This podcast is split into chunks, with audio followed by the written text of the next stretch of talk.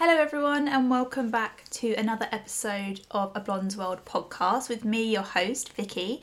I think this is episode 16, but if I'm wrong, sorry, but it's around that kind of mark. Um, and I just wanted to do this episode today on losing weight with PCOS. I listened to a podcast the other day of a food of the Food Medic podcast, which if you haven't listened to any of her podcasts yet, I would definitely, definitely recommend. She speaks so much knowledge and has such good guests on her podcast that I I love listening to it. And if you are interested in PCOS, she has PCOS, Hazel, the host of the podcast, and she speaks to lots of different um, professionals within the industry, and they kind of explain how they can help and how you can help yourself at home and things like that. So, and they mentioned losing weight with PCOS, and I thought, why have I not done this on my podcast? Because this is something that probably most people come to me for, especially with my online coaching. Um, it's something that people with PCOS definitely struggle with a little bit more as well. Oh, my puppy's just come up. Well, I say my puppy, my dog's just come up and sat and staring at me from the landing. um, but anyway, so yeah, I wanted to do this podcast, and most of the time when I do my podcast, I actually write notes. Uh, but today I'm just going to freestyle it because it's something that I'm quite passionate about anyway, and it's something that I've struggled with in the past. So we're just going to go straight in with it, to be honest. Now, losing weight with PCOS, as I mentioned, is a little bit harder than the normal person, shall we say, without PCOS because of that insulin sensitivity. Now, I have mentioned in previous episodes a little bit about insulin sensitivity and insulin resistance, which 80% of women with PCOS actually have. So it's a huge amount of us which actually suffer with it. And you'll get symptoms like cravings, sudden hangriness, which I really used to struggle with, like sudden hanger. I'd be out and about and I would need to eat then, or someone was going to get their head ripped off, basically. So things like that and craving for sweet things specifically and feeling like you've got headaches and sudden sugar crashes and things like that. There's probably loads more symptoms that I haven't listed there, but they're kind of the top few that most people will suffer with if you do get insulin sensitivity. Now, insulin sensitivity for PCOS basically, when we eat, insulin gets released to remove the sugar from our blood into our muscles to store for energy at a later date when we need it, sort of thing. But when we're insulin resistant, our body needs to produce more insulin to get that sugar from the blood into our muscles because basically the connection or a lot of people use like a, um, a lock and key analogy so the insulin is the is the key to you know let the insulin out, uh, the glucose out. Sorry, but with insulin sensitivity, it doesn't really work like that, and a lot of the glucose, the sugar, gets stored in the blood, which then eventually just leads to weight gain, fat being stored, and the glucose not being used for energy within our muscles. I hope that makes sense and I hope I've explained that clear enough. If not, do let me know and I'll try and do a whole episode on insulin sensitivity. Or to be honest, I probably could do the whole episode on insulin sensitivity because it's such a complex topic and it took me a very long time to get my head around. So do let me know if that's something that you want to listen to. So yeah, so we'll have this higher sensitivity to the insulin, which then relates back to fat, more fat being stored within our bodies. And then naturally, we think that we need to lose weight and we need to eat less and we need to move more, which is a very old school term, I feel like now. We're kind of heading away from that phrase, which I think is great, um, especially for females. Um, different times of the, your cycle, you'll need different amounts of food, you'll crave different amount of foods and things like that. But eating less and moving more for those women with PCOS just doesn't work eating less puts more stress on your body. Your your hunger is heightened, your moods and your emotions and your your hormones are all over the place when you haven't got enough food in you. So when you're eating 1200 calories or 1000 calories a day and you're not losing weight, it's probably because you're actually not eating much and your probably your body is pretty much entering starvation mode, which it's just kind of going into fight or flight. It doesn't know when its next meal is going to be, so it's going to store that fat a little bit longer. And again, with the PCOS, that's just not going to help it.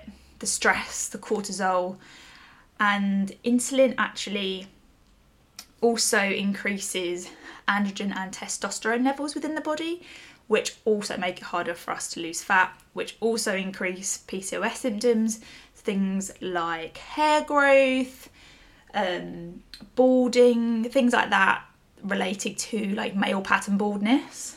So those things also are elevated because of our insulin sensitivity. It comes back to again shock horror. Excuse me. So once you've understood what your symptoms are, losing weight becomes a lot more simpler. Once you know what your root causes are and you understand what the symptoms are that you kind of suffer with from PCOS, it becomes a lot easier to manage. Now, I'm not saying that it's the same thing for everyone because it definitely isn't. Um, and everyone is very different. And some things may work for you, which they haven't for me, and some things may work for me, which haven't for you. And that is the tricky thing with PCOS. It is a syndrome, so it's a complete mix of different symptoms and characteristics. So, listening to your body, understanding what your body is asking from you or what your lifestyle is impacting on your symptoms. If you have a very stressful lifestyle, you might find that losing weight and moving is a lot harder. So, once you understand what your symptoms are and the root cause for your PCOS, you'll be able to manage them and hopefully, naturally, you probably will just lose weight. As soon as I started to slowly manage my symptoms, I lost weight when I wasn't even really trying to. It wasn't something that was at the forefront of my mind.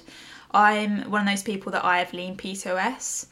Well, I wouldn't say I was lean, but I'm I'm not overweight. I'm not underweight. I'm pretty. I'm your average kind of girl. So some people would say that I have lean PCOS.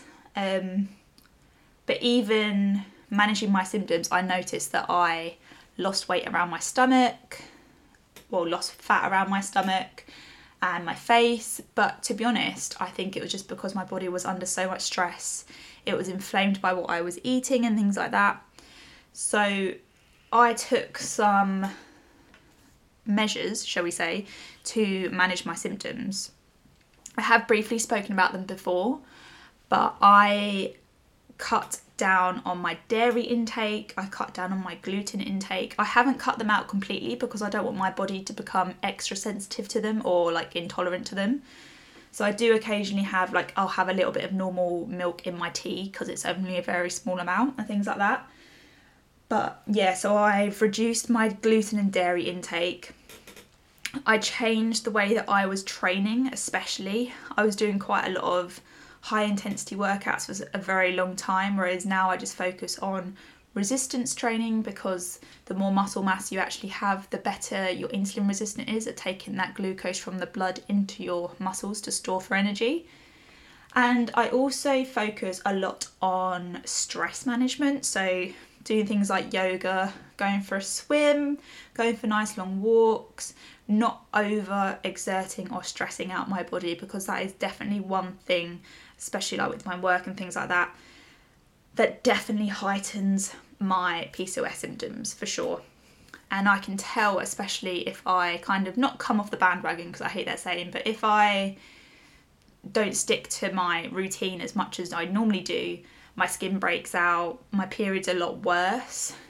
So I went on my honeymoon back in November, um, beginning of November, and when I came back, I had the worst period pains I've ever had in my life. Honestly, it was I've just never I've never experienced really bad period pains until that time. Um, and I think that's because whilst I was on our honeymoon, naturally like I ate what I wanted to eat, I drank what I wanted to drink, like I wanted to enjoy myself, I wanted to have a good time, I wanted to experience different things. And traveling naturally is a little bit of extra stress on your body. And we had a lot of stress when when we were coming back. We we unfortunately basically missed our connecting flight out of our control and I didn't know whether I was going to be back in time to go to uni when we had exams and there was a lot of stress that was going on and that probably didn't help as well. And then over the last kind of three days or so, we were pretty much just eating fast food takeaways, which was awful. By the end of it, I've never wanted to just see a fresh apple or something on the side, to be honest. But um, yeah, that's when I really realised that managing my symptoms and ensuring that I do things to benefit my PCOS makes such a difference because I've never, like I said, experienced period pain like that, and I do not want to experience that again. That is for sure. But yes, I mean, it is a very difficult thing to kind of generally speak about on a podcast because I think everyone's symptoms are very different. But I can always do a podcast on kind of each individual PCOS type, if you like. Um, they do vary, and there's probably not a lot to say on some of them, but a lot to say on others, if that makes sense. So, if that's something that you do want, do let me know in the comments. Do give this podcast a like, hit the follow button as well. That would be much appreciated to show that you support me and you're enjoying the podcast itself, themselves, itself. And I will see you in the next episode. I hope you all have a lovely week and I'll speak soon.